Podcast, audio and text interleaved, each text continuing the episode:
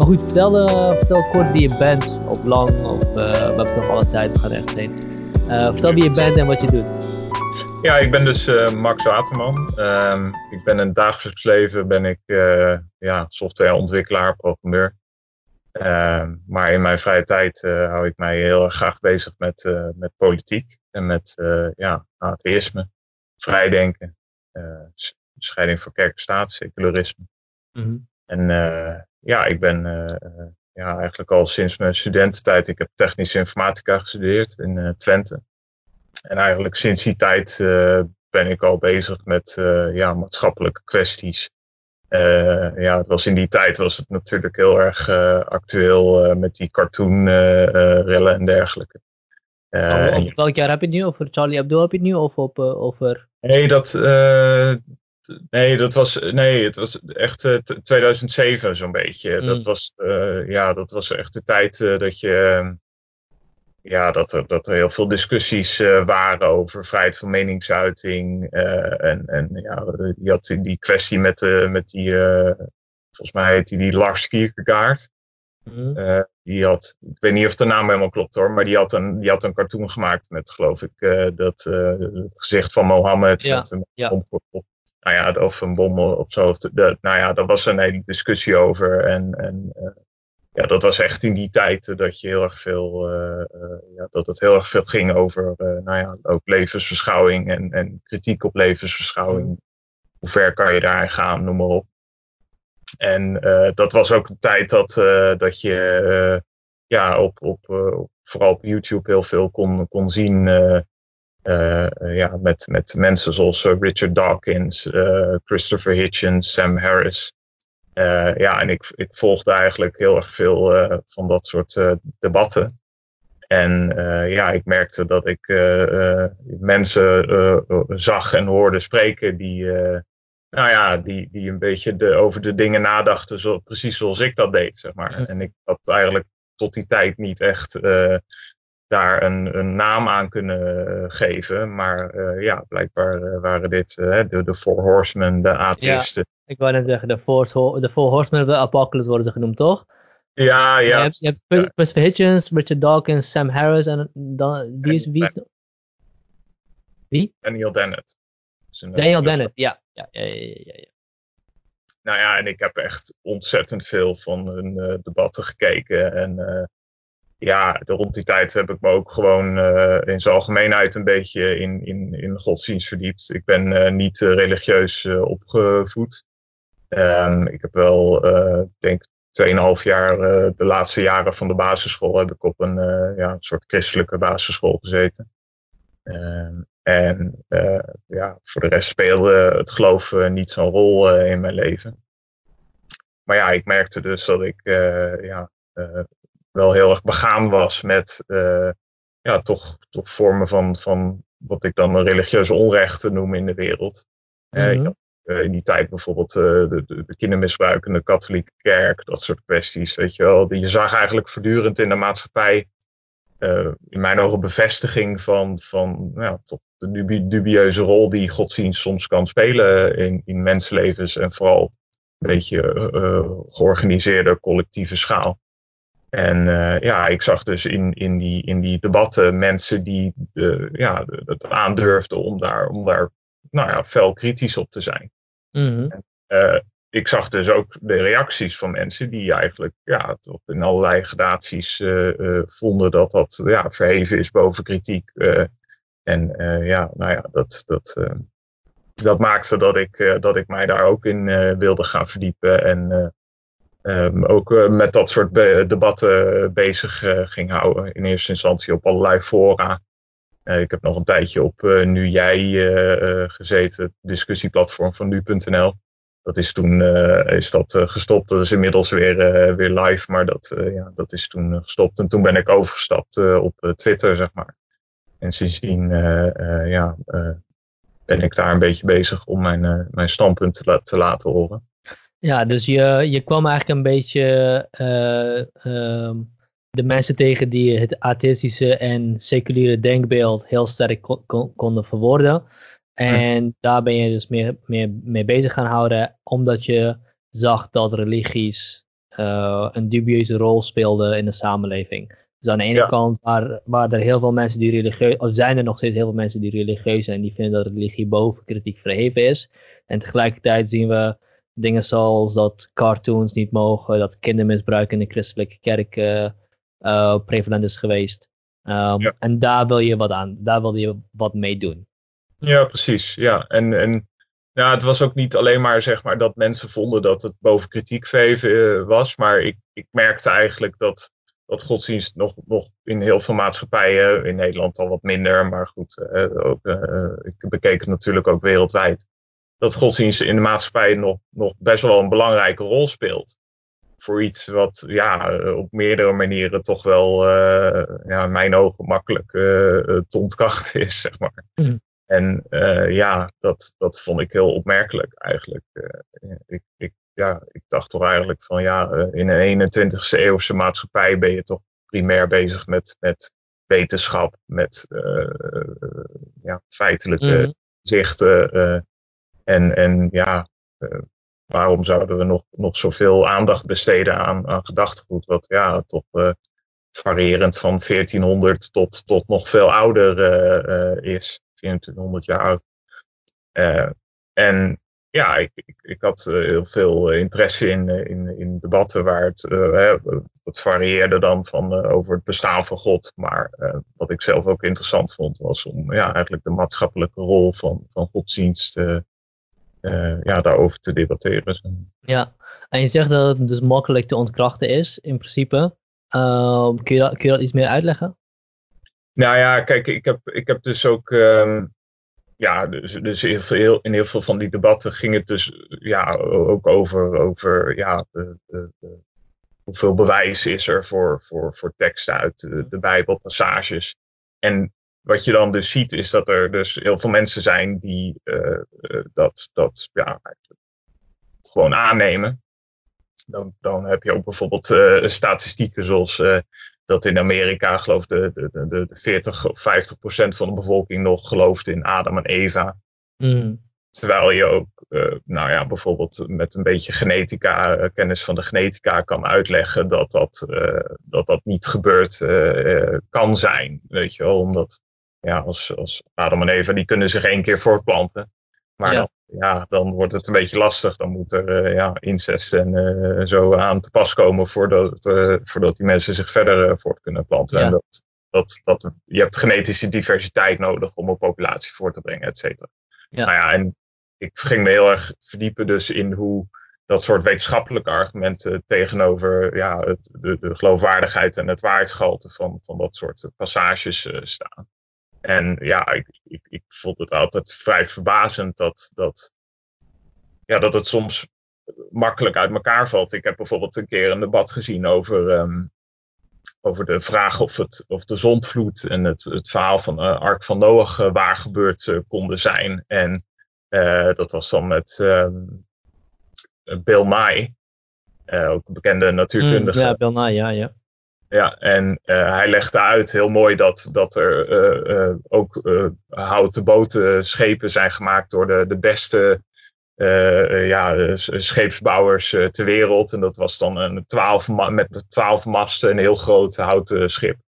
En dat schip was zo groot dat het in, in, in, in meerdere richtingen, als het op zee ging, met, en zeker met stormen en dergelijke, dan, dan, dan, dan ging het nou ja, uh, kraken en piepen. En, en, en dan, dan bleek gewoon dat dat hout zelf niet sterk genoeg is om, om die krachten aan te kunnen van, van, ja, van dat wassende mhm. water.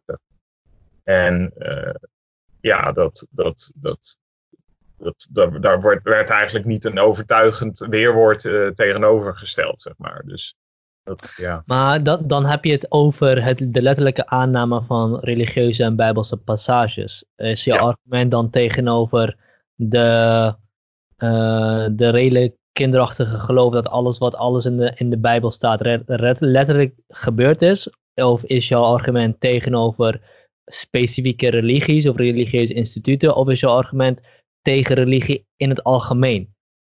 Ja, het is heel breed, het is, het, soms dan, dan gaat het inderdaad echt over, hè, zijn passages inderdaad uit de Bijbel of de Koran zijn, dat moet, je daar, moet je daar serieuze waarde aan hechten. en, en dan gaat het mij dus dan vaak ook wel om, om, om het feit dat er blijkbaar nog heel erg veel mensen zijn die dat, die dat blijkbaar geloven. Dat is mhm. misschien voor mij meer het relevante, want dat, daar zit ook een beetje toch dat maatschappelijke aspect in. Hè.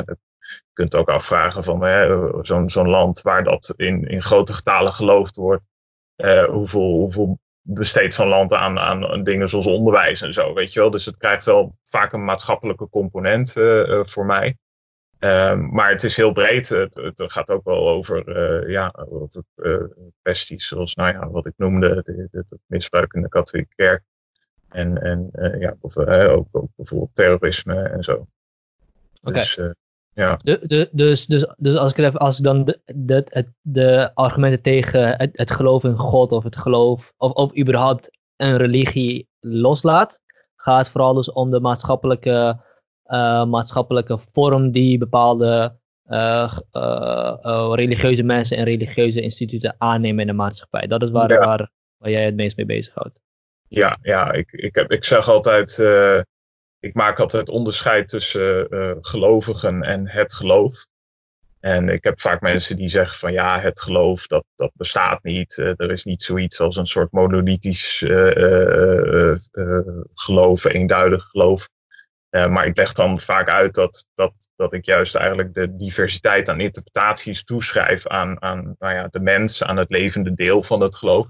Mhm. En daarnaast uh, vind ik ook dat het geloof in een soort levenloos deel bestaat. Uh, met, met nou ja, de teksten, de, de, de heilige geschriften, uh, symboliek, tradities, noem maar op. Ja. En mij gaat het er dus inderdaad om wat, wat de rol is van, van het geloof in, in, in de maatschappij. En, en ja, vooral de wat bezwaarlijke kanten, kanten daarvan. Ja, ja maar dat, kun je dat nog een keer herhalen wat je net zei? Want dat was, ik, ik kreeg niet heel goed te pakken. Je schrijft de diversiteit van geloofs. Die had ik niet helemaal door. Mensen die, die kunnen natuurlijk heel divers zijn in hun interpretaties. Hè? Dus eh, om, om dat voorbeeld te nemen, uh, hoe serieus nemen mensen passages in de Bijbel? Ja, dat, hm. dat, dat verschilt per persoon. Weet je wel, er zijn natuurlijk heel erg veel gelovigen die ook wel zeggen van ja, natuurlijk uh, aanvaard ik de evolutietheorie. En, en ja, de, die zaken die ik in de Bijbel lees, dat is voor mij vooral symbolisch en zo daar is natuurlijk heel veel diversiteit uh, in. Uh, en dat, dat erken ik ook gewoon. Hè? Dus dat, dat, ik, ik, ik, schrijf dat niet zozeer toe aan dus de mensen zelf. Maar ik reken die, die uitgangspunten wel tot wat ik het geloof noem. Mm. En uh, ja, dat, dat levert voor mij een soort, soort model op waarmee je kan verklaren dat dat soort opvattingen soms uh, ja, op grote afstand uh, te vinden zijn. Zeg maar. Je hebt nou bijvoorbeeld dat, dat er in Polen. nou, dat is een heel, heel specifiek voorbeeld dat er in Polen ja, geopperd wordt om LBT-vrije zones in te richten. Uh, en uh, tegelijkertijd wordt er in Oeganda de doodstraf weer uit de schop gehaald voor, voor homoseksualiteit. Nou ja, voor mij levert dat model van, van, van godsdienst als, als monoliet, zeg maar, met, met bepaalde eigenschappen, levert een verklaring voor het feit dat die landen met totaal verschillende cultuur en, en op grote afstand van elkaar toch ja, dezelfde, dezelfde vormen van intolerantie hebben. En omdat je dat echt kunt kunt toeschrijven aan de manier waarop er bijvoorbeeld in die heilige geschriften gesproken wordt over homoseksualiteit. Nou ja, en dat is, dat in Oeganda en Polen allebei vanuit dezelfde godsdienstige overtuiging? Want ik weet niet zo goed wat in Oeganda... Ja, ja. Dus, dus in Polen heb je dus, uh, een overwegend katholieke bevolking, geloof ik. Uh, en die stemmen allemaal op, op, uh, op een, ja, de, de, de PIS-partij Recht en Rechtvaardigheid heet dat die zijn heel erg uh, aan het inzetten op, op die ja, conservatieve katholieke politiek. En in Oeganda is uh, 84% van de bevolking christelijk. Dus dat, ja, mm. dat gaat in beide gevallen om het christendom. Ja. ja. Mm. ja dat en waarom komt het in Oeganda dan weer terug? Ja, ze, ze hadden geloof ik dat uh, al eerder uh, geopperd. En toen kwam er heel veel internationale kritiek. En, en er werden er gedreigd met sancties en zo. En toen hebben ze dat even weer uh, op een laag pitje gezet. Maar ze hebben, ja, een paar maanden geleden zag ik uh, dat ze dat weer uh, ja, nieuw leven in wilde blazen. En dat is dan blijkbaar toch omdat de bevolking daar heel erg om, om vraagt. Hè. Dat, er stond ook bij van ja, de, de mensen die noemen het in de volksmond kill the gays. Nou ja, mm. dan, dan, is daar blijkbaar wel, wel steun onder de bevolking. Dat, dat zal de, de reden zijn geweest. Ja. En kun je een beetje, beetje iets over waarom mensen dat willen. Want dat vind ik altijd namelijk zo interessant. Waarom mensen dat, waarom mensen dat, dat willen. Ik bedoel, ik snap de ideologische overtuiging van uh, ze zijn anders, ze zijn slecht, ze zijn fout. Dus die foute dingen moeten opgelost worden, als ik het zo, uh, zo onmenselijk beschrijf. Die snap ik wel. Alleen. Uh... Nou ja, ik, ik, ik vind wel altijd dat, dat het dat het niet zozeer de mens is. Ik, ik zeg altijd, niemand wordt geboren als, als homohater, zeg maar. Ik, mm. ik schrijf het echt wel toe aan de invloed van, van godsdienstige ideeën. En, en nou ja, je, je krijgt ook vaak uh, te maken met, met indoctrinatie natuurlijk. Uh, kinderen groeien op in, in, in gezinnen waar, waar dat geloof gewoon heel dominant is. En uh, wat ik al zei, als een, als een, als een land niet een, een, onderwijssysteem heeft wat mensen een beetje weerbaar maakt tegen, tegen dat soort uh, uh, opvattingen, ja, dan zie je dat, dat grote groepen in de, in de samenleving nou ja, daar, daar kritiekloos in meegaan. En, en hoe groter die groepen in een samenleving zijn en hoe dominanter ze zijn, hoe minder je ook een soort zelfreinigend vermogen hebt van, van mensen die in aanraking komen met, met andere ideeën en andere visies daarop. Nou ja, en zo gaat dat uh, denk ik een beetje een eigen leven leiden in een land. Ja, ja Daniel Dennett had inderdaad hier ook een goede TED-talk over waarin hij zei dat hij het, uh, dat hij het eigenlijk vindt dat je, je mag iedereen alles in elke leer onderwijzen die je wilt, zolang je zeg maar alle andere leren ook onderwijst. Ja, precies. En dat, daar komt een beetje dat idee van weerbaarheid in terug, wat jij, ja. wat jij zei. Ja, dat, dat, dat is ook een beetje de, de kijk eh, van onze partij. Daar zal ik zo trouwens nog wat meer over mm. vertellen over zelf, maar dat is ook hoe we tegen het onderwijs inderdaad aankijken. Als je het, het hele palet aanbiedt, dan stel je mensen in staat om, om te zien dat, dat, nou ja, dat mensen op verschillende wijzen tegen het leven aan kunnen kijken, maar dat die afzonderlijke perspectieven op die manier ook niet ja, alles overstijgend zijn, zeg maar. Het, het, het, stelt je in staat om het een beetje te kunnen relativeren ten opzichte van elkaar. En dat is, dat is ontzettend waardevol. Uh, dat, ja, dat is, ja. Uh, ja, ja, ja. Uiteraard. Ehm, maar er is wel één, één zienswijze die boven de rest uit zou moeten stijgen, denk ik, in jouw overweging. Ik denk ook die, in die van mij, en dat is de wetenschap. Ja, ja en ik zeg ook vaak uh, mensenrechten. Dus uh, ja. wetenschap, dat is natuurlijk, uh, dat helpt ons verklaren hoe de realiteit in elkaar zit. en, en dat, dat levert ook de, de, de methodiek aan waar, waar bewijs en, en waarheidsvinding echt uh, centraal staan. Um, maar ja, het is, wetenschap is natuurlijk niet normatief. Hè. Wetenschap kan niet uh, het onderscheid maken tussen goed en kwaad. En dus ja, ik, ik zeg ook vaak van ja, we hebben ook daarnaast ja, een systeem van universele mondiale waarden nodig op basis van mensenrechten. en, en daar moeten we in principe idealiter allemaal eensgezind in zijn. En, en in mijn ogen overstijgt dat iedere levensverschouwing en iedere godsdienst. Mm -hmm. Maar nu zijn, nu zijn er ook bepaalde culturen in de wereld waarin de universele rechten van de mens juist niet dat zouden moeten opstijgen. Die, die zeggen, we hebben een eigen systeem van geloofsovertuigingen. Wat, wat, wat doe je daarmee wanneer die twee dingen onoverbrugbaar lijken? Ja, ik vind dat, ik vind dat heel problematisch. Ik, ik zie natuurlijk inderdaad wel, hè, dan hebben we het bijvoorbeeld over de Cairo-verklaring, het alternatief van, uh, van, uh, op de mensenrechten van Arabische landen. Kun je dat iets meer uitleggen? ja, dat is, um, de, je hebt de universele verklaring voor de rechten van de mens. Uh, er zijn een paar honderd landen in de wereld die dat, die dat ondertekend hebben, maar de, de islamitische wereld die, ja, die vond eigenlijk dat die universele verklaring voor de rechten van de mens niet genoeg recht deed aan, aan islamitische principes. Uh, een van de zaken die het UVRM uh, stipuleert is dat man en vrouw gelijkwaardig zijn. Nou ja, dat vonden de Arabische landen van niet. En die kwamen dus met hun alternatief, en dat heette de Cairo-verklaring. En daarin waren de meeste zaken wel overgenomen uit het UVRM. Maar uh, ze hadden dus bijvoorbeeld ook uh, ja, uh, daar onderdeel van gemaakt dat, dat, dat, nou ja, dat zoals binnen de islam aangekeken wordt tegen erfrecht en zo. En vooral de positie van de vrouw in dat opzicht ten opzichte van de, die van de man. En ja, dus zij vonden dat, dat dat hun alternatief was. En, en ik geloof dat die Arabische landen dat, dat die Cairo-verklaring zelf gebruiken. Deels getekend ook. Ja, ja. ja nee, dus dat, dat, dat is inderdaad problematisch. Maar wat, wat, wat doe je daarmee? Uh, want aan de ene kant zeg je, nou, dit is een universele verklaring voor de rechten van de mens. Dit zou boven elk ander geloofssysteem moeten uitstijgen. Uh, het verdient die plek ook. En ja. grotendeels ben ik het ook met je eens.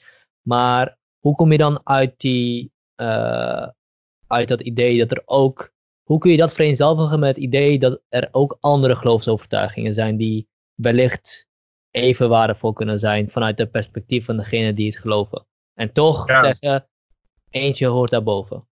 Ja, dat, ja, dat is natuurlijk, dat is natuurlijk een beetje idealisme natuurlijk. Maar eh, ik snap dat, dat natuurlijk heel veel, voor heel veel mensen juist dat geloof weer het belangrijkste is. Ehm, maar ja, ik, ik probeer toch altijd te benadrukken dat, dat, dat de, de gemeenschappelijke identiteit als mens zijn, dat is natuurlijk iets wat we uh, over de hele wereld delen. En, en ik leg dan uit van ja, godsdiensten die hebben misschien een hele grote, wereldwijd een hele grote groep uh, volgelingen, maar geen enkele godsdienst heeft, uh, heeft de meerderheid van de bevolking. Mm. dus, dus ja, ik probeer dan altijd uit te leggen dat, dat, dat die menselijke identiteit en al die uh, belangen die wij als mensen hebben, hè, behoefte aan eten en drinken, vrede en dak boven ons hoofd, noem maar op, kwaliteit van leven. Ja, dat, dat, dat juist dat, dat, dat overstijgende uh, de reden zou moeten zijn dat dat, dat, dat boven alle levensovertuigingen uit, ook boven de mijne natuurlijk, boven alle levensovertuigingen uitstijgt.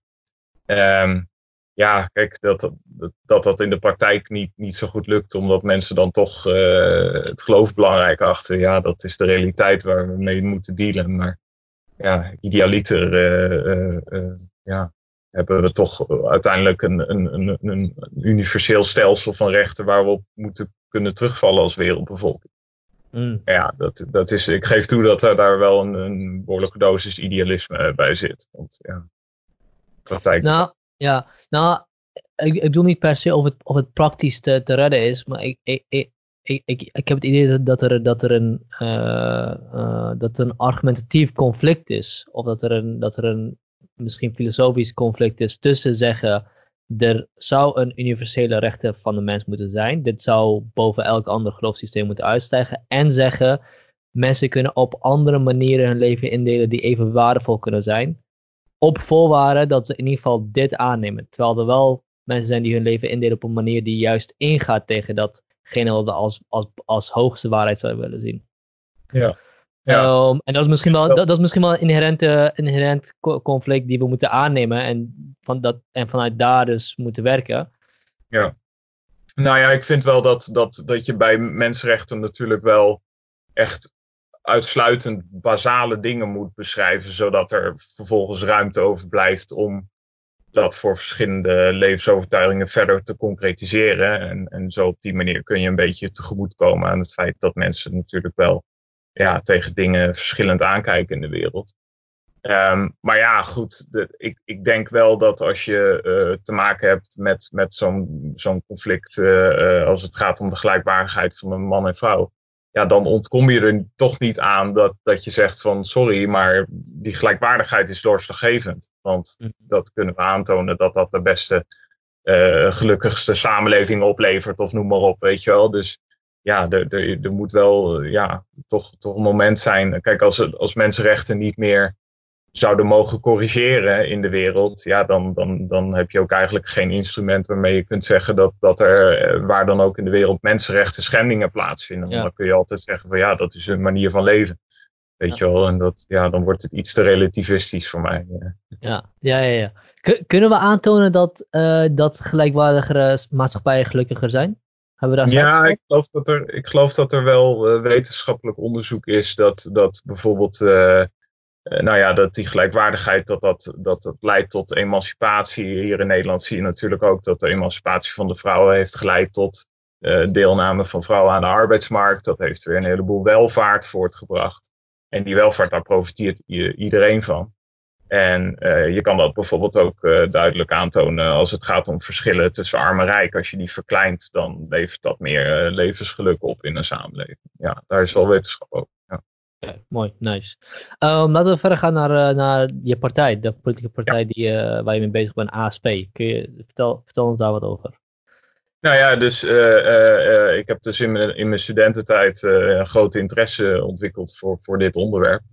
En ik ben in 2017 bij deze partij gekomen. Ik ontdekte ineens dat ja, dat er zelfs hier in Deventer eh, een, een, een partij actief was. Dat was wel heel toevallig. Ik woon dus zelf in Deventer en, en uh, ja, ik was al op zich een beetje op zoek naar, naar partijen waarin ik dat, uh, dat, dat seculiere gedachtegoed een beetje kon terugvinden. En nou ja, er bleek gewoon hier in Deventer zo'n partij actief te zijn.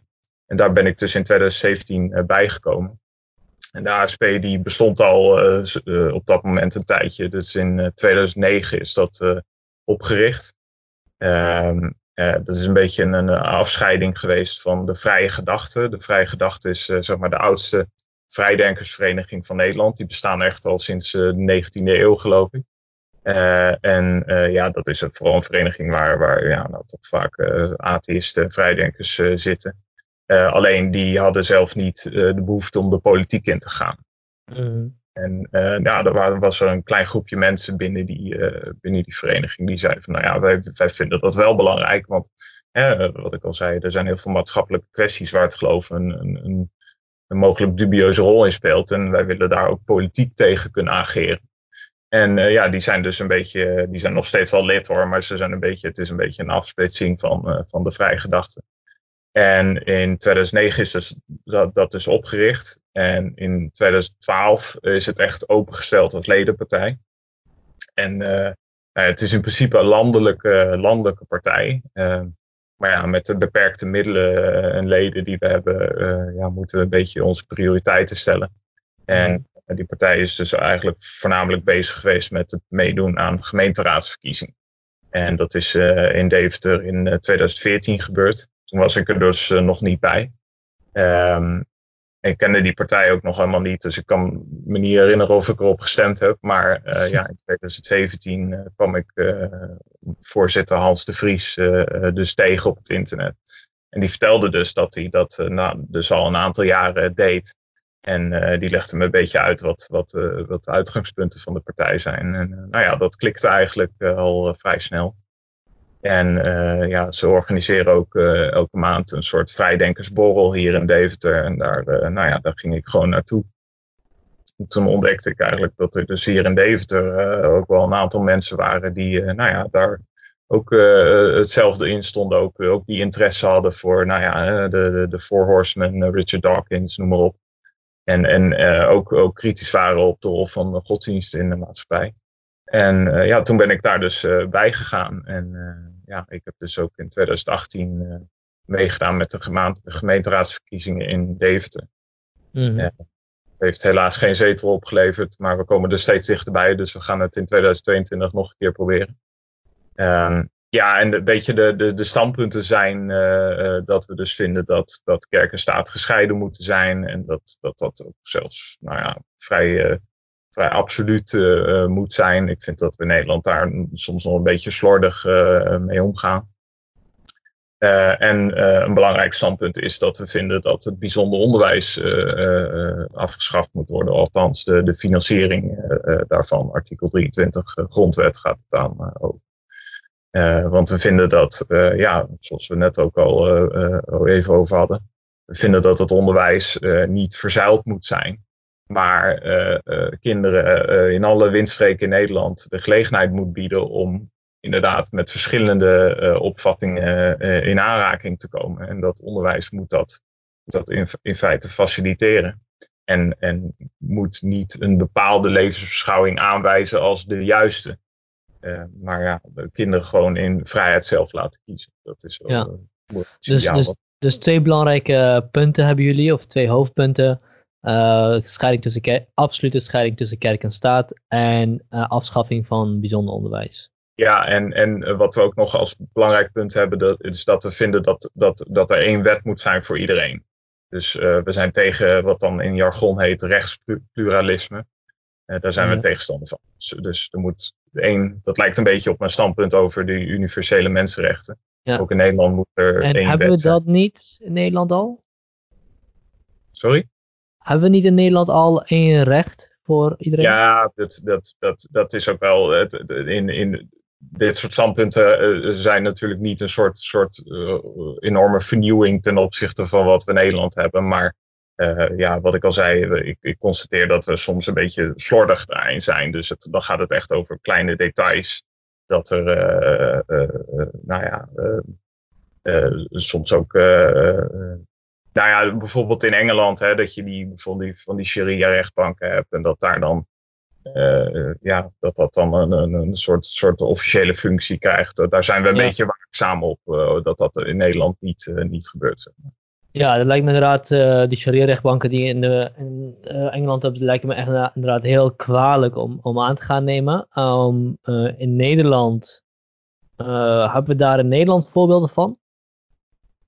Ja, het is, het is uh, volgens mij uh, allemaal een beetje ondergronds. Hè? De, ik heb wel een aantal keren een soort, een soort verborgen camera-acties gezien. Uh, waar ze dan inderdaad naar, naar een. Het, heeft vaak een soort adviesrol, weet je wel. Want het wordt door de staat niet, niet erkend, gelukkig. dus dan zie je dat het een beetje een, een adviesorgaan is waar mensen dan naartoe gaan. Uh, uh, maar ja, dan wordt ze toch wel vaak vrij dwingend verteld uh, dat ze in het kader van hun geloofsovertuiging dit of dat moeten doen. Dat gaat ook vaak over huwelijken en scheidingen en zo. En ja, dat ik denk wel dat het in Nederland voorkomt, maar niet, niet zo op grote schaal als, als in ja. Verenigd Koninkrijk. En, en waar is er dan op tegen om als volwassen persoon je toevlucht te zoeken dus tot, tot de advies van een geestelijke leider of geestelijke autoriteit? Nou, in principe, in principe is daar niets mis mee natuurlijk, want hè, we hebben godsdienstvrijheid en, en, en zolang dat een, zo'n adviesrol heeft, dan, ja, dan is dat inderdaad uh, mensen hun, vrijheid. Maar wat je toch vaak ziet, en dat, dat heeft dus ook een beetje te maken met, met de aard van het geloof. Mensen ervaren heel erg dat, dat, dat autoriteitsfiguren binnen het geloof, een, een imam of een, of een priester, of prediker, dat die uh, nou ja, toch wel uh, heel erg dwingend kunnen zijn op het moment dat een beroep gedaan wordt op, op, op religieuze verplichtingen van iemand. Hè? Als iemand jou vertelt dat, ja, dat, dat ze in hun ogen dat het echt het beste is, in de ogen van God zou ik maar zeggen, om een bepaalde beslissing te nemen of, of een huwelijk voor te zetten, terwijl daar misschien sprake is van, van ja, mishandeling of misbruik of wat dan ook. Weet je wel, dan, dan kan dat natuurlijk wel problematisch zijn. En dan, dan, uh, ja, dan zie je toch dat het, dat het dwingende aspect van het geloof uh, uh, ja, toch, toch eerder een, een, een, een schending is van vrijheden en, en menselijke belangen dan dat mensen daar op die manier uiting aan geven. Er is soms een hele dunne grens tussen. Ja, maar mm, want ik begrijp, ik begrijp het argument heel sterk wanneer we het hebben over niet-volwassenen. Uh, zeker als we het hebben over jonge kinderen die geïndoctrineerd worden om religieuze uh, normen, waarden en religieuze autoriteiten boven hun eigen belang en boven wat, ja, wat hun eigen ontwikkeling is te zetten. En daardoor dus in een proces geïndoctrineerd worden om dat altijd boven zichzelf te plaatsen.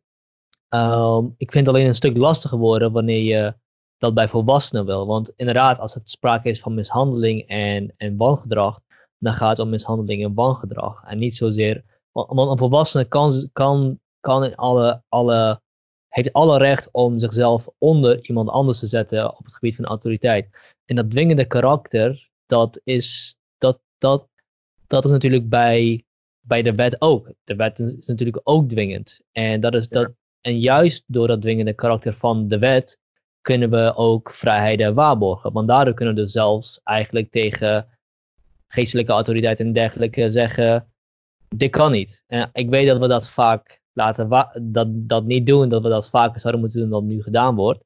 Ehm, maar ik vind het heel lastig om, om, om dat bij, bij volwassenen te doen en ook nog eens om dat te gaan te controleren bij volwassenen.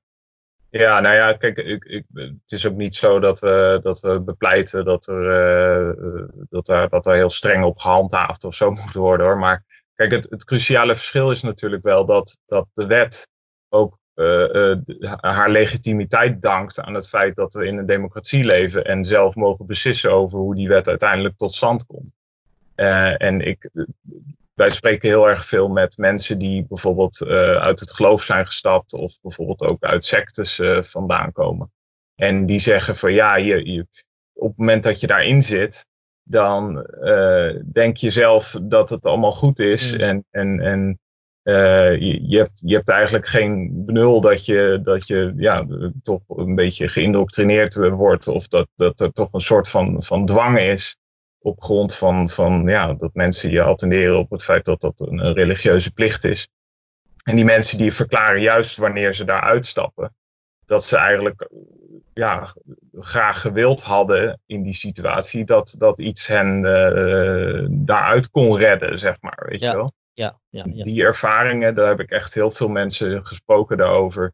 Dat heeft me toch wel aan het denken gezet over de vraag hoe, hoe ja, hoeveel is zelfs bij een volwassene eh, de, de, de, de weloverwogen beslissing waard om, om daar onderdeel van te zijn. Weet je wel, mm niet achteraf toch.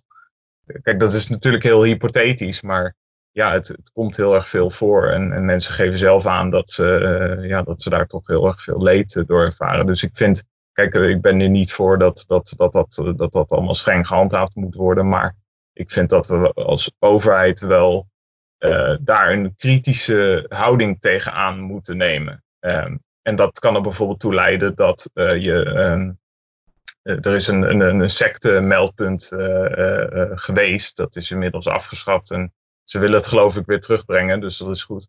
Maar dat is dus een voorbeeld van hoe je als overheid nou ja, wel de voorzieningen inricht. die uitgaan van het idee dat, dat daar toch wel uh, sprake kan zijn van, van misbruik. En dat je dat misschien zelfs wel moet verwachten op een onderdeel. Mm Dus dat is een ja. beetje... En als je, die, als je die verhalen van die mensen hoort die eruit gekomen zijn, kan ik me voorstellen dat het enorm frustrerend is wanneer je met, met andere mensen praat die dat niet zien en eigenlijk alleen maar kunnen denken dat moeten mensen zelf weten. En niet, niet, niet, niet inzien dat het binnen, binnen geloofsgroepen, geloofsgemeenschappen uh, echt sprake kan zijn van indoctrinatie en dwang en, en uh, dreiging tot uitzetten van je sociale kringen. Dus dat het niet zomaar, ook niet alleen maar een kwestie is van, van een weloverwogen rationele keuze van ja of nee. Ja, ja precies. Um, en, en het andere bijzonder onderwijs afschaffen? Ja. ja want, het, want bijzonder onderwijs gaat niet alleen maar over religies, toch? Nee, ja, dat, dat moet ik misschien even verduidelijken. We zijn heel specifiek tegen confessioneel bijzonder onderwijs. Dus je hebt in uh, Nederland eigenlijk drie uh, hoofdvormen. Je hebt het openbaar onderwijs, je hebt dan uh, het algemeen bijzonder onderwijs. Dat zijn scholen waar een, een, bepaalde pedagogische leerstijl gehanteerd wordt. denk aan Montessori-onderwijs, dat soort vormen. En je hebt dan nog het confessioneel bijzonder onderwijs. En uh, daar zitten eigenlijk alle scholen met een, uh, ja, met een confessionele grondslag. Dus uh, christelijk, islamitisch, ja, joods, noem maar op. Um, en wij vinden eigenlijk, het is dus zo in de wet geregeld, in de grondwet zelfs, dat de financiering voor al die scholen gelijk getrokken is. daar zijn wij uniek in, in de hele wereld. dat, is, dat is wel opvallend. Um, en uh, ja, dat leidt er eigenlijk toe dat, dat het onderwijssysteem in Nederland eigenlijk een van de laatst nog verzuilde structuren is in, in dit land. Hè. Alle omroepen die, zijn, uh, die hebben eigenlijk een beetje die identiteit verloren. Uh, en ja, je ziet dat de samenleving in, in verregaande mate wel geïntegreerd is, ook door verschillende levensbeschouwelijke verschillen heen. Maar in dat onderwijs zie je dat, dat er eigenlijk gek genoeg nog steeds die, die onderverdeling is tussen de verschillende denominaties. En uh, ik moet zeggen dat in de praktijk heel veel van die scholen die zo'n bijvoorbeeld christelijke grondslag hebben, die doen in de praktijk misschien niet heel erg veel meer met, met die christelijke identiteit. Mm -hmm. Maar ik zeg dan altijd van ja, dat, die scholen zijn het dan eigenlijk overwegend al met mij eens. Hè. Die hebben zich al een beetje aangepast aan de moderniteit waarin die verzuiling een beetje achterhaald is uh, geraakt. Maar je ziet nog steeds dat, dat die structuur een beetje in, in die halfbak toestand blijft bestaan. En dat kan er wel degelijk toe leiden in sommige delen van het land, denk uh, met name aan de Bijbelbelt. Dat kinderen in een hele gesloten uh, sfeer uh, op, opgroeien, ook, ook in, in educatief opzicht. Waarbij, nou ja, wat ik al zei, dat, dat, dat een bepaalde levensovertuiging heel dominant is in, in, in het onderwijs. En, en dat er ook mensen dus voor de klas staan die die kinderen eigenlijk vooral vertellen dat, dat die levensbeschouwing de juiste is. Terwijl ik heel fundamenteel vind dat er, omdat er geen minimumleeftijd is aan godsdienstvrijheid, dat kinderen eigenlijk van, vanaf de geboorte af aan vrij zijn in het bewandelen van hun eigen levenspad, ook in levensbeschouwelijk opzicht. En ik vind dat de onderwijs zodoende uh, kinderen die, die, die vrijheid moet bieden door, door dat hele palet uh, uh, aan te bieden. Dus alle levensovertuigingen die moeten aan bod komen in een, in een onderwijssysteem. En ik zou niet weten waarom dat onderwijs voor het ene kind geschikter is dan voor het andere kind. Dat is gewoon, dat moet voor iedereen, voor iedereen is dat belangrijk. Dat is ook ja, onderdeel van het vermogen van de samenleving om ja, toch de, die levensbeschouwing een beetje te kunnen relativeren en zodoende een beetje een weerbaarheid te kunnen opbouwen tegen uh, nou ja, uitwassen daarvan. Zeg maar. ja. En uh, ons standpunt is eigenlijk dat, dat um, het is niet zo dat we, dat we bijzondere scholen echt willen verbieden. Uh, maar we willen de, de, uh, de, de financiering uh, daarvan, de, gelijktrekking van de financiering willen we afschaffen. Dat is een hele moeizame strijd hoor, want dat, dat, is, dat is het aanpassen van de grondwet. En dat is, dat is heel ingewikkeld. Daar moet je twee keer een tweederde meerderheid voor hebben in de Tweede Kamer. En je moet überhaupt in de Tweede Kamer zitten natuurlijk. Um, maar daarnaast vinden we uh, als zo'n zo'n uh, verandering uh, doorgekomen zou zijn, dat de samenleving dan vanzelf een beetje van die, van die bijzondere scholen moet, moet afstappen. Dus niet zozeer door wetgeving, maar we kunnen dus bijvoorbeeld de kwaliteit van het openbaar onderwijs sterk gaan verbeteren, waardoor mensen die hun keuze voor een school laten afhangen van die kwaliteit of, of dat het dichtbij is. Uh, dat, dat die dan vaker zullen kiezen voor een openbare school en dat het dan eigenlijk vanzelf een beetje uh, tot het verleden gaat behoren. Maar dus niet zozeer door dwang, maar, maar door het aanpassen van, van de behoeften en de vragen.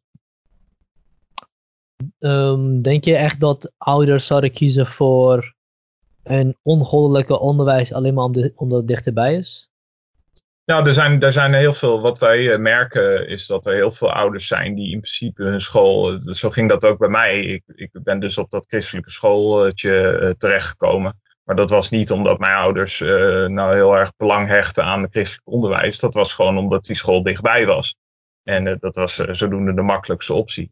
En ik hoor ook heel veel ouders die zeggen van ja, ik stuur mijn kinderen wel naar een christelijke school. Maar dat doe ik omdat, omdat blijkt dat daar kwalitatief het beste onderwijs uh, wordt gegeven. Dus dan gaat het niet zozeer voor die ouders om de grondslag, maar gewoon omdat daar, ja, dat daar de beste docenten voor de klas staan of uh, uh, ja, het meeste tijd besteed wordt aan de kinderen in de klas.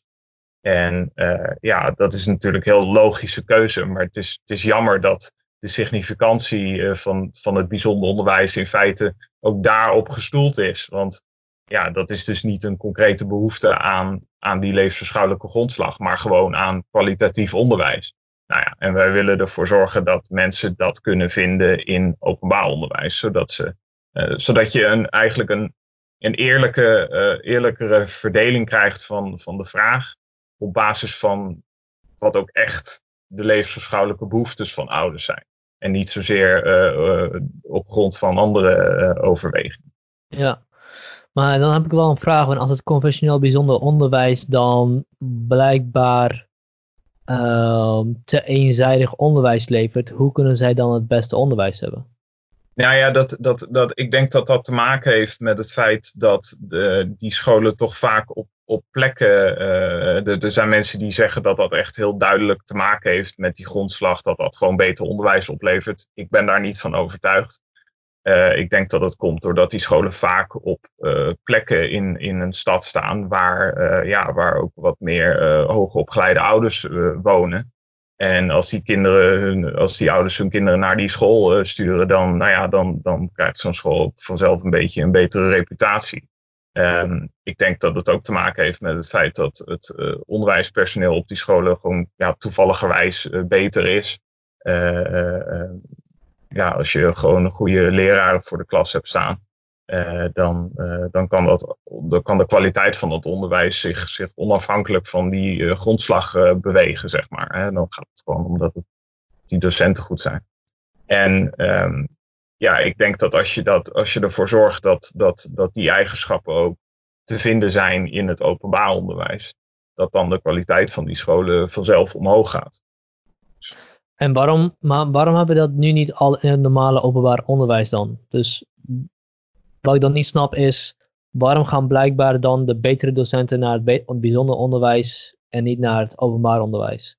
Ja, ik, ik denk dat dat een beetje historisch zo gegroeid is. Uh, we komen natuurlijk uit een tijd waarin godsdienst heel erg uh, dominant is uh, geweest in de samenleving. En, en daardoor zie je dat ja, dat, dat een beetje overgebleven is. Hè? Het belang van, van, van godsdienst in de opvoeding. En het, feit dat ouders natuurlijk het onderwijs ook zien als een verlengstuk van de opvoeding dat heeft gemaakt dat, dat, dat die uh, godsdienst daar altijd een uh, grote rol in heeft gespeeld. En wat je dan ziet is dat vooral in de kleinere gemeenschappen in, in Nederland, dat, ja, dat, dat zodoende de, de, de enige school in zo'n dorp bijvoorbeeld maar christelijk is. En als je dan in het onderwijs wil werken en je, je hebt een voorkeur voor, voor, voor die omgeving om daar te gaan werken, ja, dan, dan kom je vaak automatisch uit bij zo'n bij zo'n christelijke school we hebben ook een heel erg een, een, een oververtegenwoordiging van levensbeschouwelijke bijzondere scholen ten opzichte van de, van de demografie in Nederland, die, die heel sterk ontkerkelijkt is. En, ja, die scheve verhouding maakt dat je, ja, dat je toch de voorwaarden krijgt waarin uh, uh, ja, die, die betere docenten toch uiteindelijk in dat levensbeschouwelijk onderwijs aanbelanden, zeg maar. Ja. Mm. Okay. Oh, om, aan, het aan te passen van, van, van, de, van, de, ja, van, de, van de structuur van de, van de, van de structuur van het onderwijs, om, om dat te laten aansluiten op de demografie in Nederland.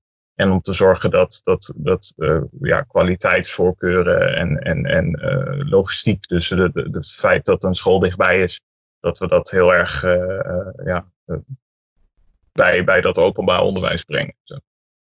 Oké. En dan die absolute scheiding van kerk en staat. Want ik dacht namelijk dat we in Nederland al een heel sterke scheiding van kerk en staat hadden.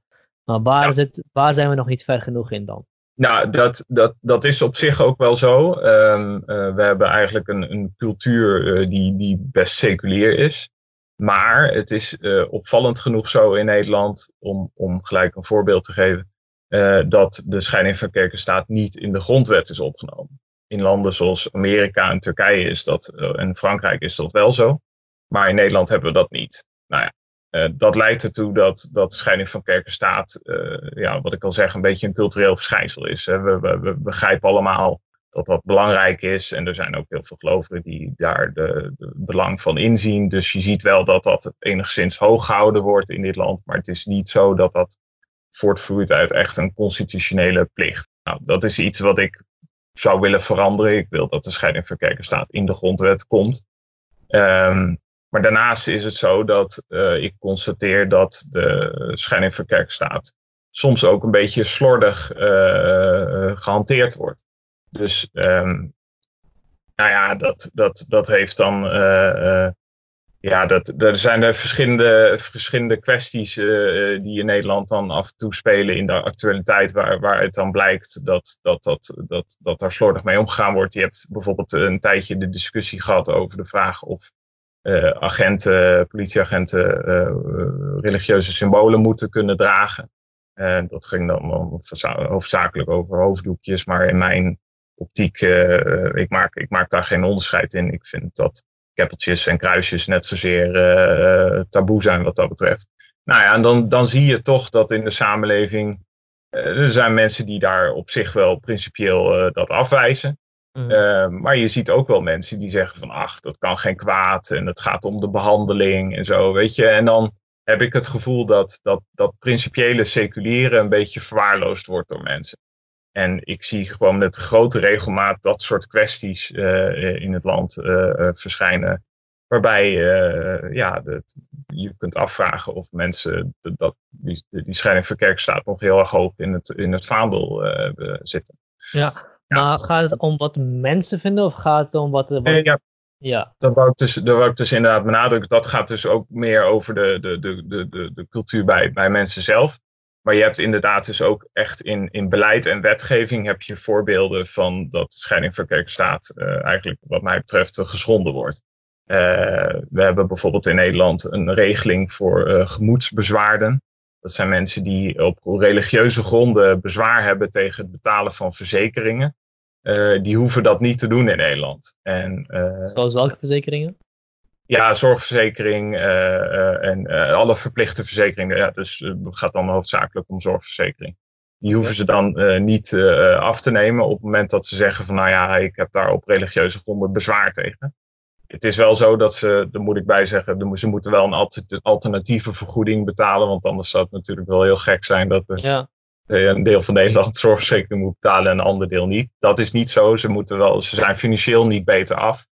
Maar ja, het is, het is een heel merkwaardig verschijnsel dat iemand naar de overheid kan gaan en kan zeggen: Ik, ik eh, geloof dit, dit is iets waar ik geen enkel bewijs voor heb. Het is een, verklaring die, wat mij betreft, net zo willekeurig is als, als wanneer iemand zegt: van ja, de, de kaboutertjes in het bos hebben dat uh, me medegedeeld dat ik dat beter niet kan doen. En dat de overheid dan niet tegen zo'n burger zegt van sorry, maar uh, we zijn, kerk en staat zijn gescheiden, we gaan niet uw, uw, religieuze verklaring serieus nemen. Godsdienst moet natuurlijk wel vrij zijn, die mensen moeten niet belemmerd worden in die overtuiging, maar ik vind dat de overheid er ook geen erkenning voor uit moet spreken.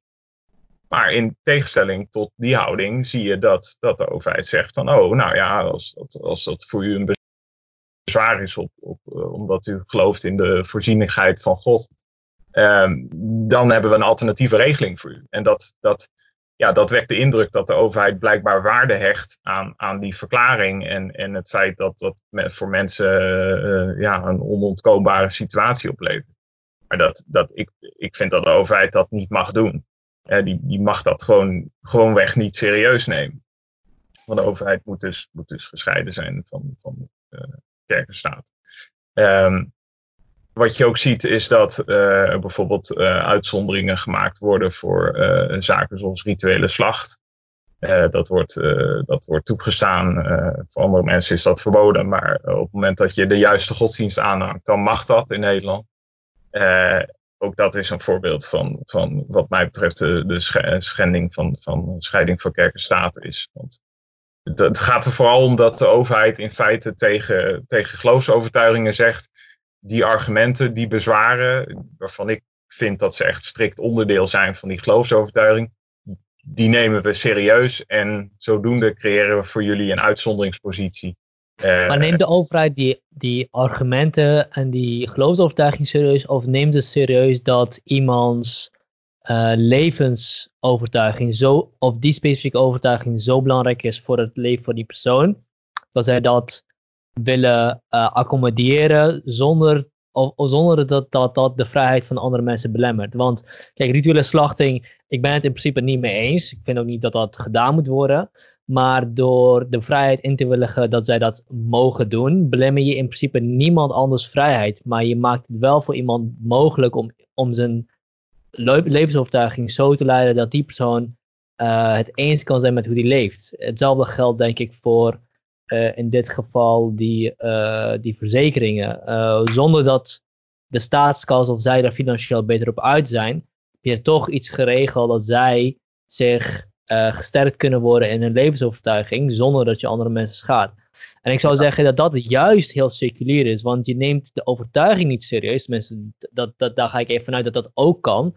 Je neemt de overtuiging op de Ahmadi niet serieus, maar je neemt serieus dat die persoon zijn of haar leven op die manier wil, moet kunnen in, invullen, dat dat een heel belangrijke overtuiging is voor die persoon. Ja, maar ja, nee, daar, kijk ik wel anders tegenaan. Ik denk dat het wel echt een, een uiting is, uh, ook al geeft de overheid dat niet expliciet toe. Ik denk dat het niet anders gezien kan worden dan het serieus nemen van die, van, van die inhoudelijke overtuiging. Uh, en, en ja, simpel voorbeeld, als iemand naar diezelfde verzekerings, sociale verzekeringsbank gaat en zegt van ja, ik, ik geloof dit op grond van het vliegend spaghetti monster om maar even een ja, flauw voorbeeld te gebruiken. Maar toch, het, is, het, het, het onderstreept precies mijn punt, denk ik. Dan, dan, zal zo'n, uh, dan, dan zullen ze zeggen van ja, dat, dat, dat nemen we niet serieus en dat, dat, uh, daar kunnen we niet in ja, mee. We, hebben hier inderdaad zelfs een uh, uitspraak van een rechter gehad dus dat ze het niet serieus nemen. Of tenminste niet serieus genoeg als, als geloofsovertuiging. Ja, precies. Ja, ja maar goed, ja, dat, dat, ik vind dat de overheid daar, daar dat, dat niet kan bepalen voor, voor hun burgers of ze, of ze oprecht of uh, uh, niet oprecht ja. geloven. Maar, ja, ik vind dat inderdaad ook een heel interessante vraag. Van ja, inderdaad, moet, uh, moet, het, moet de kerk van de vliegende spaghetti monster niet genoeg, of niet evenveel legitimiteit krijgen in de ogen van een seculiere staat als een islam en als een, als een christendom? Nou ja, maar precies, kijk, en, en, maar het punt is natuurlijk ook dat kijk, iedereen mag op ieder moment in het kader van godsdienstvrijheid zijn eigen religie oprichten. Dus zelfs als een religie uh, niet, niet de bekendheid heeft van, van de grote religies, of, of in mindere mate dat, dat de, kerk van het Vliegende Spaghetti zelfs dan uh, moeten mensen eigenlijk uh, in, die, in die behoeftes dan gehonoreerd worden als je dat serieus neemt. En ik denk dat dat ondoenlijk is, omdat ja, iedereen kan, kan er is geen bewijslast genoodzaakt voor, voor, voor, voor godsdienst. Dus, dus iedereen kan op ieder willekeurig moment zijn eigen godsdienst beginnen. En als de overheid daar dan altijd rekening mee zou moeten houden, ja, dan, dan heb je in feite de wet buiten werking gesteld. Want dan, dan kan iedereen uh, uh, ja, zijn eigen bezwaren formuleren op, mm. op bepaalde wetgeving. En ik ja, denk maar, zo... maar het is niet zo dat, dat de overheid voor, voor uh, religies toestaat om elk bezwaar of elke wet onder een gemoedsbezwaar uh, aan de kant te leggen. Laten we bijvoorbeeld over, kijk, je mag, niet, je mag niet kinderen mishandelen of je mag geen vrouwen besnijden of verminken moet ik eigenlijk zeggen. Vanwege, vanwege je religieuze overtuiging. Alhoewel dat misschien toch wel gebeurt in Nederland. Ja. Nee, het is natuurlijk zo dat, dat de grondwet ook melding maakt van in, de, in de godsdienstvrijheid staat duidelijk bij behoudens ieders verantwoordelijkheid volgens de wet. Dus het is ook inderdaad niet zo dat, dat je op basis van godsdienst een soort absolute vrijheid hebt. Gelukkig niet. Maar het, het punt is dat het, dat het er onvermijdelijk toe leidt dat, dat de, de overheid selectief moet gaan zijn.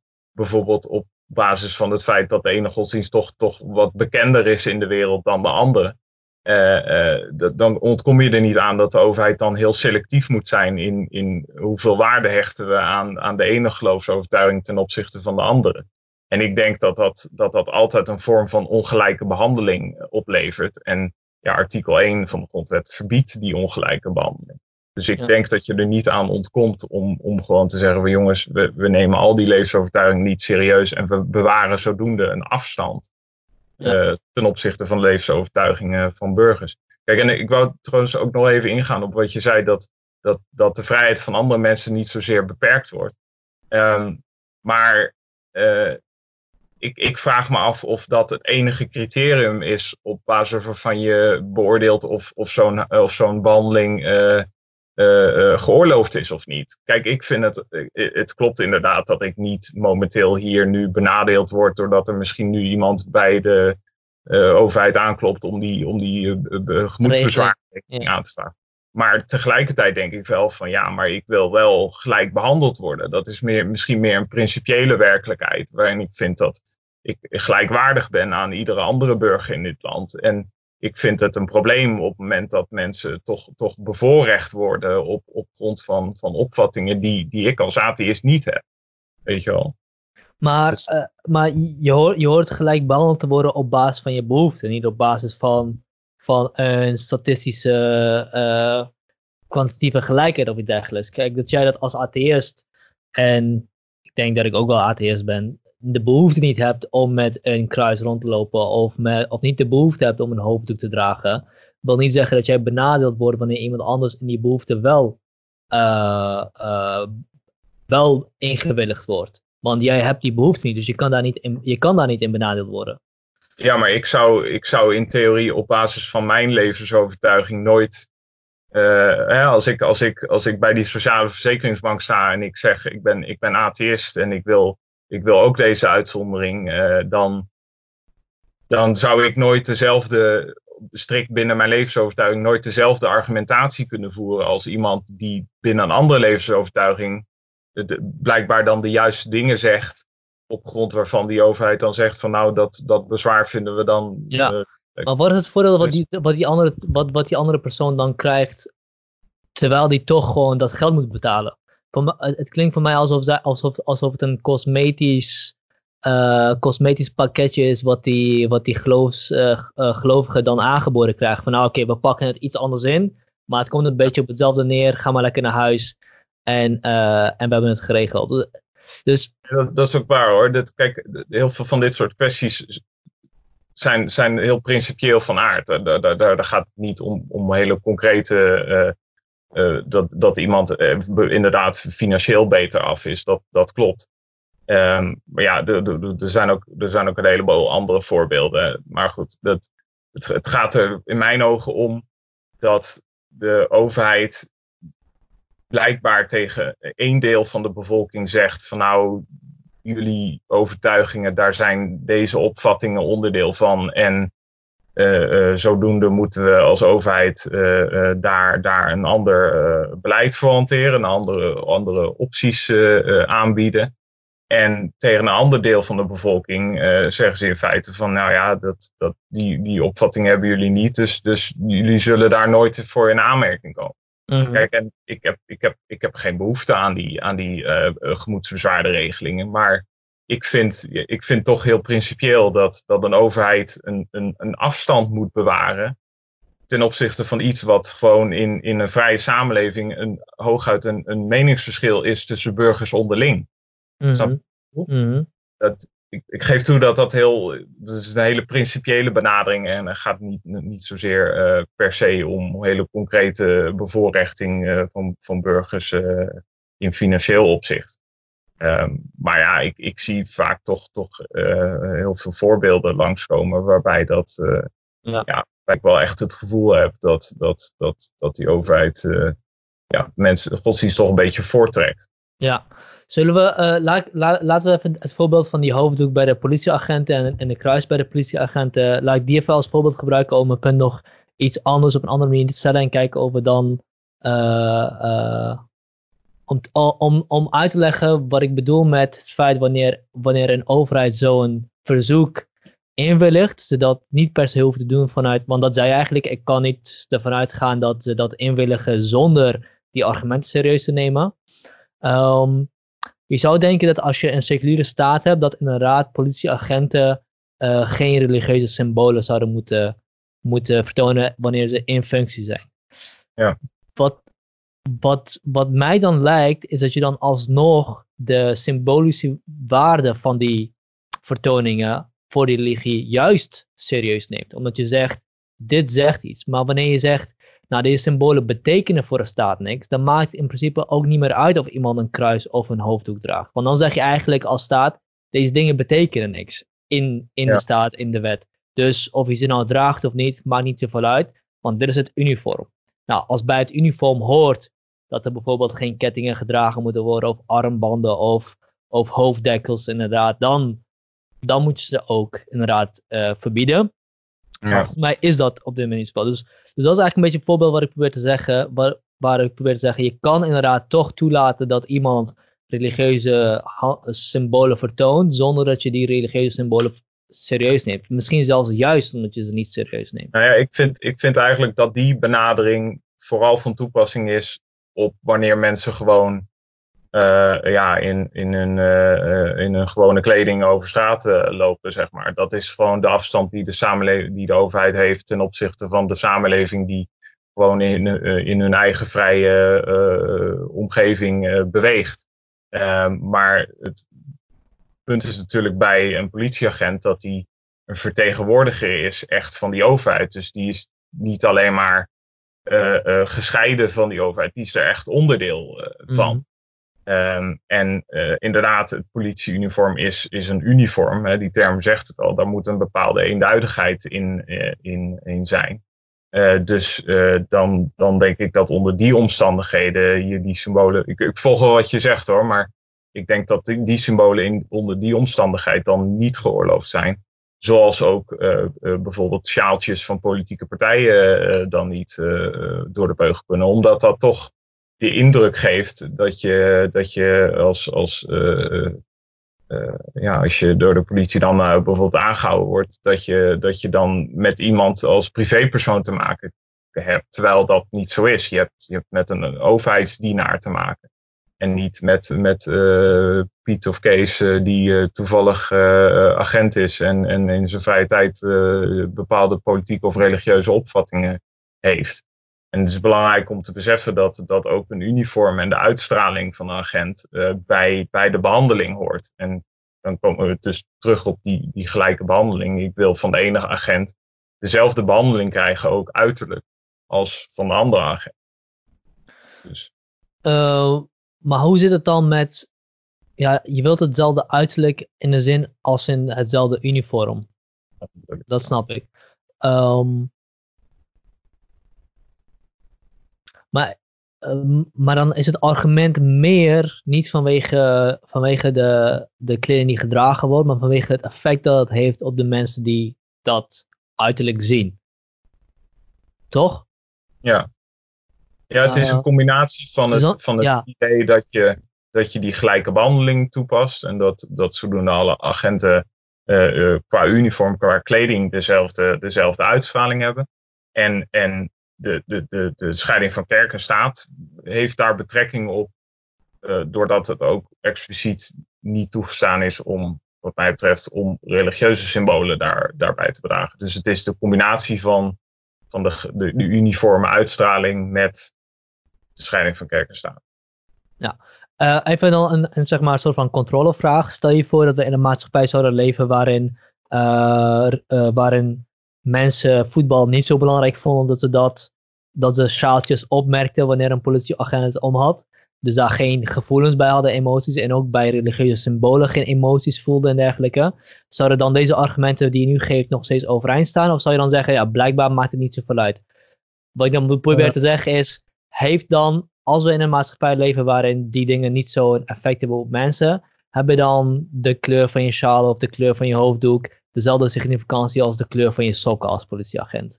Laat ik het zo zeggen. Ja, ja het, wat, voor mij, wat voor mij echt het, het punt is, dat, dat zo'n uh, symbool, zo'n kledingstuk, uh, beschrijvend is, bepalend is voor een bepaalde opvatting van, zo, van zo'n uh, politieagent. Dus als je uit een, dat kledingstuk of dat symbool kan aflezen die persoon staat zo en zo in het leven. Die persoon kijkt zo en zo tegen dingen aan.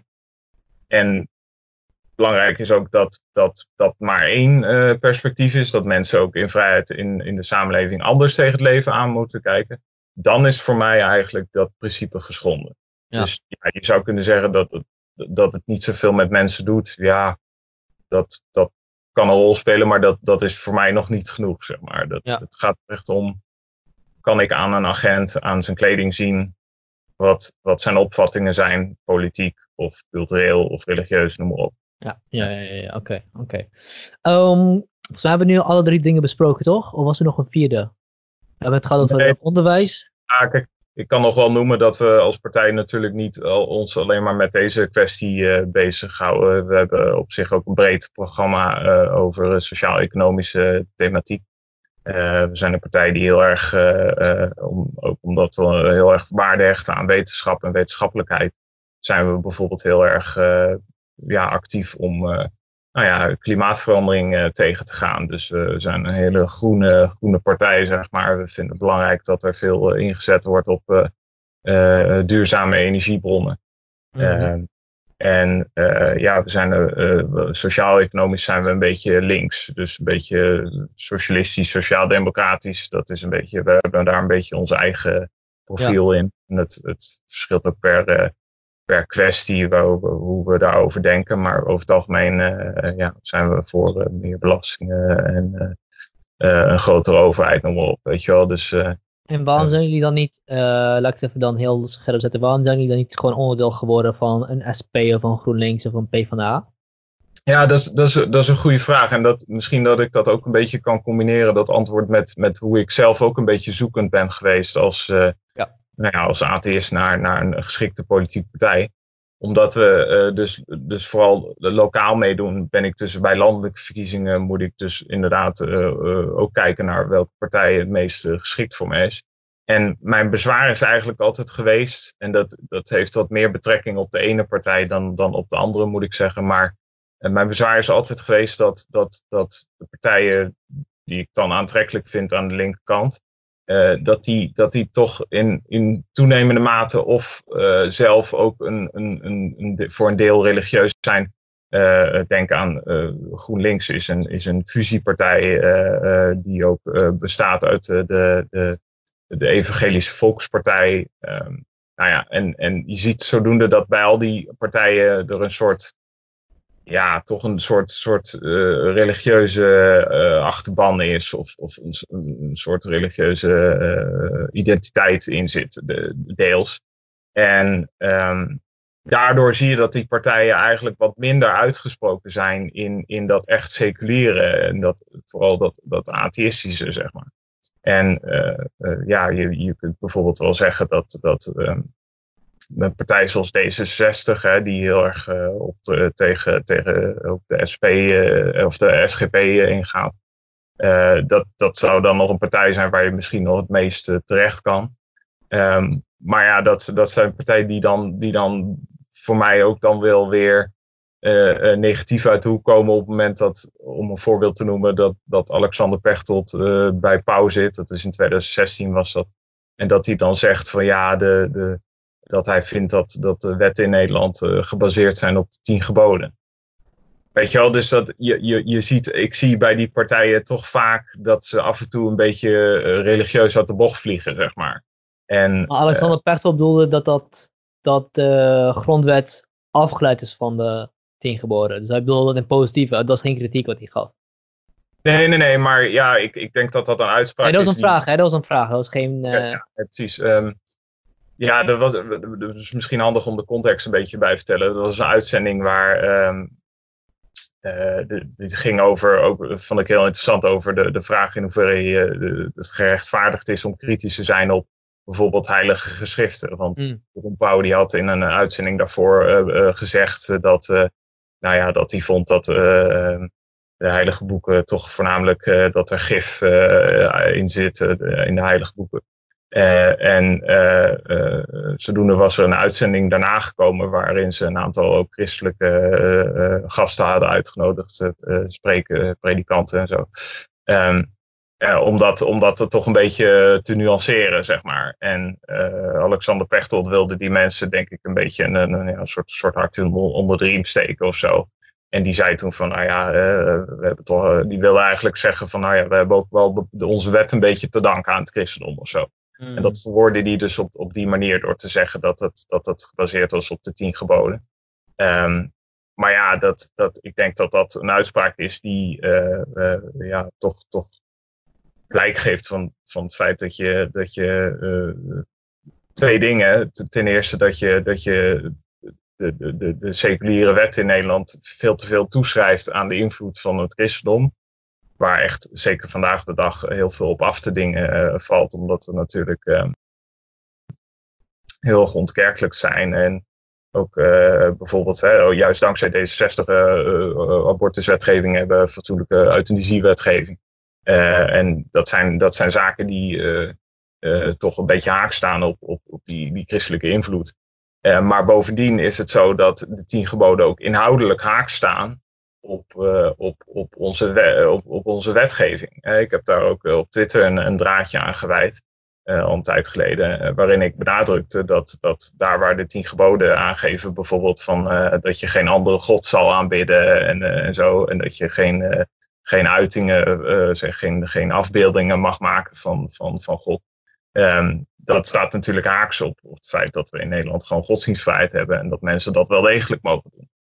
Um, dus ja, ik, ik, ik vond dat dat een voorbeeld was van, ja, dat is een begrip wat ik, wat ik veel gebruik, dat heet theonormativiteit.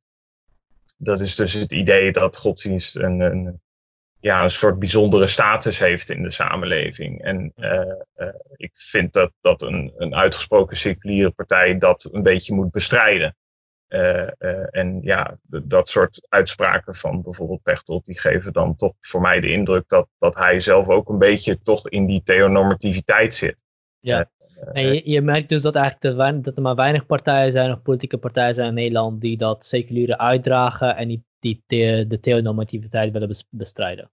Ja, precies. En daar, en daar ook principieel in zijn en, en ook uh, ja, de, de bereidwilligheid hebben om, om met regelmaat bij, bij actuele kwesties dat, dat in te brengen.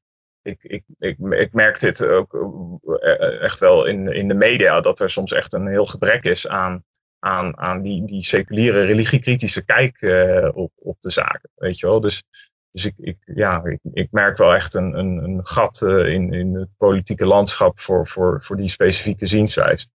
Mm. Ja. En dat, ja, dat maakt dus dat, dat ik uh, meestal wel uh, gewoon op die partijen stem, omdat, omdat ik dat om andere redenen belangrijk vind hoor. Uh, kijk, D66 is natuurlijk heel van, de, van onderwijs. Um, en, en ik heb ook bijvoorbeeld wel op de SP gestemd wanneer, dat was toen met die bezuinigingen, dat de zorg heel erg onder druk stond. Ja, toen vond ik weer dat de SP daar heel goed in naar voren kwam. Dus ik, ik zweef een beetje tussen die linkse partijen uh, in, zeg maar, en, en of centrum, links uh, centrumpartij. Zweef ik een beetje in, omdat ik ze natuurlijk wel uh, op heel veel sociaal-economische thema's steun, zeg maar. Maar in mijn ogen zijn ze niet helemaal ideaal op, op, op, dat, op dat atheïstische, op dat seculiere, zeg maar. Ja.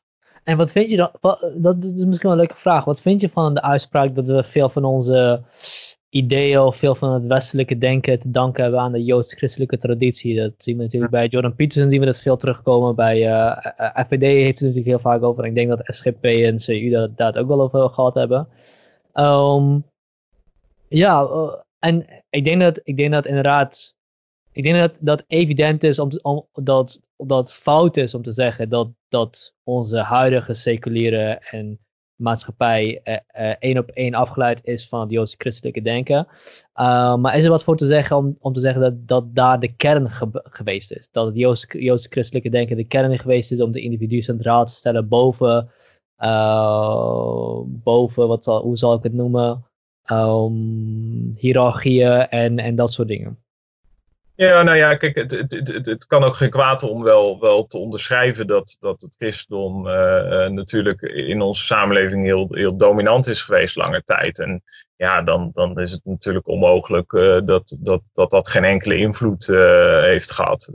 dus ik, ik ben er voor een deel wel, erken ik dat wel. Maar ik, ik denk dat tegelijkertijd dat die, dat die duiding um, toch een beetje miskent dat we in de meest recente tijd wel echt ook wel af zijn geweken van, van typisch christelijke denkbeelden. Uh, ik noemde al uh, abortuswetgeving, uh, euthanasiewetgeving. Um, we, we, hebben de emancipatie van vrouwen gehad. ik denk dat we eigenlijk vandaag de dag veel meer in een soort postchristelijke humanistische tijd zitten. Met, met progressieve waarden die, die veel meer toe te schrijven zijn aan dat humanisme. Uh, dan, dan dat we echt nog heel erg uh, ja, te dank, uh, dingen te danken hebben aan, aan die christelijke manier van denken.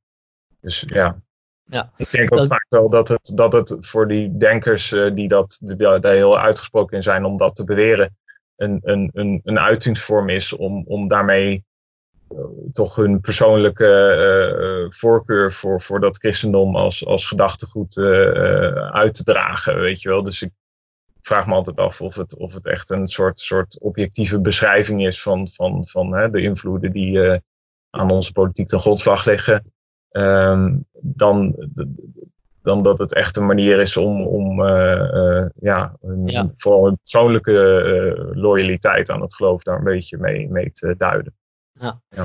Nou, er, zijn, er zijn redelijk. Uh, er zijn ook denkers die, zeggen, die, die, die argumenteren van, voor het feit dat uh, het idee van de westerse wetenschap zelfs vanuit christelijke overwegingen ontstaan is. Charles Taylor in A Secular State heeft daar een, heeft daar een heel lang traktaat over, over dat eigenlijk op een gegeven moment verandert in het christelijke denken het idee dat God een soort van constante kracht op de wereld heeft uh, en constant invloed uitoefent, dat verandert. En dat wordt meer het idee van een, uh, van een klokkenmaker. God heeft één keer de wereld aan elkaar gezet en nu klakt het uh, voortdurend door. En van daaruit bestaat het idee dat ons doel is om um, de wereld in zijn mechanische werkingen zoals God dat in elkaar gezet heeft te leren. Dat dat ons, ons plicht is eigenlijk op deze wereld. En dat daar, vanuit daar dus het begin van de, van de moderne wetenschap start. de, het, het, klinkt alsof daar wel iets voor te zeggen is. En ik denk dat, dat, wel, dat je dat ook wel kan erkennen dat vanuit een soort van liefde voor God.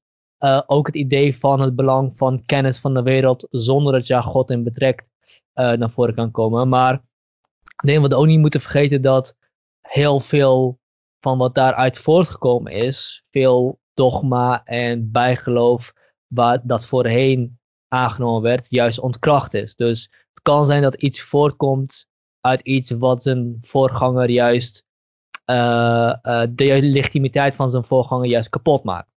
Um, en om, daar, om dan dus te blijven hameren op, ja maar joods-christelijke traditie en bla bla, is denk ik ook een beetje uit het oog verliezen dat we daar ook heel ver vanaf zijn gekomen, zoals je eigenlijk al zegt.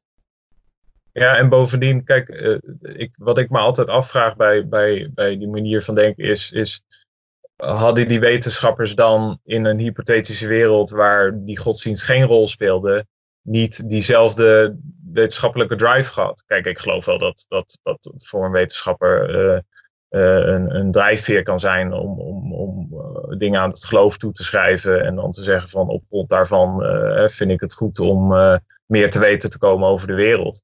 Maar eh, ik denk dat daar uiteindelijk toch, toch gewoon vooral de menselijke nieuwsgierigheid een rol speelt. En je ziet dat wel vaker dat, dat, dat bepaalde dingen toegeschreven worden aan het geloof.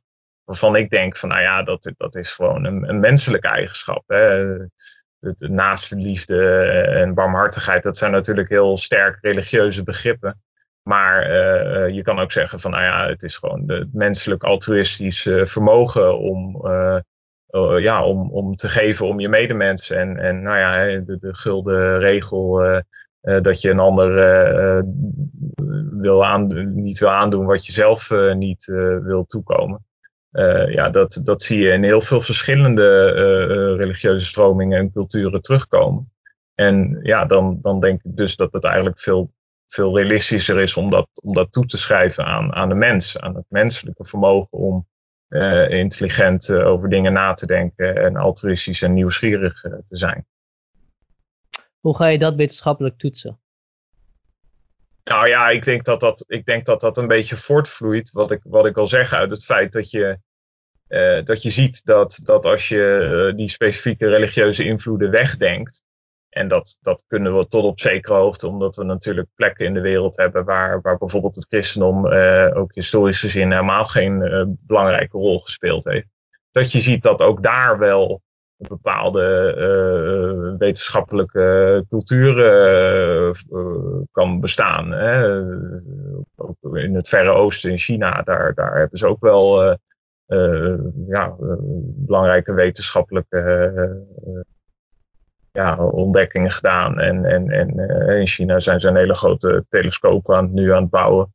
Weet je wel, daar, daar heerst ook wel een soort wetenschappelijke cultuur. Dus, dus ik denk dat dat, ja, ik denk dat de realiteit eigenlijk aantoont dat dat, dat, dat, dat een, een menselijke eigenschap is. En, en niet zozeer iets wat door, door heel erg sterk door het geloof nou gepromoot.